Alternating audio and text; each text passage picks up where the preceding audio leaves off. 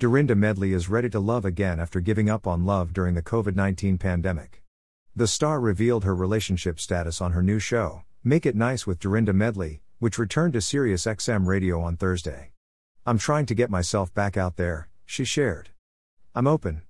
I think 2022 for me is the year of love.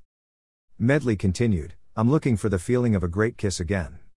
I deserve a great kiss. The reality star also revealed that she was asked out on a date and she said yes. I think dating is good, being open to new people, she explained. Someone asked me out, sort of a couple of weeks ago, that I wasn't quite sure at first sight. I was like, I'm not sure, but I said yes. I'm coming from a place of yes. I don't know about him yet. I've got to see.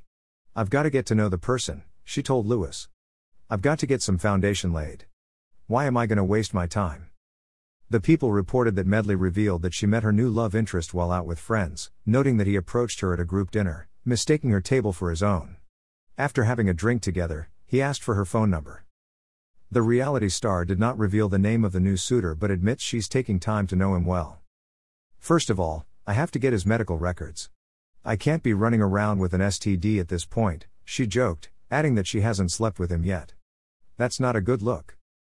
The reality star split from Mahdessian in September 2019, and later opened up about her heartbreak on season 12 of RHONY, calling their breakup terrible.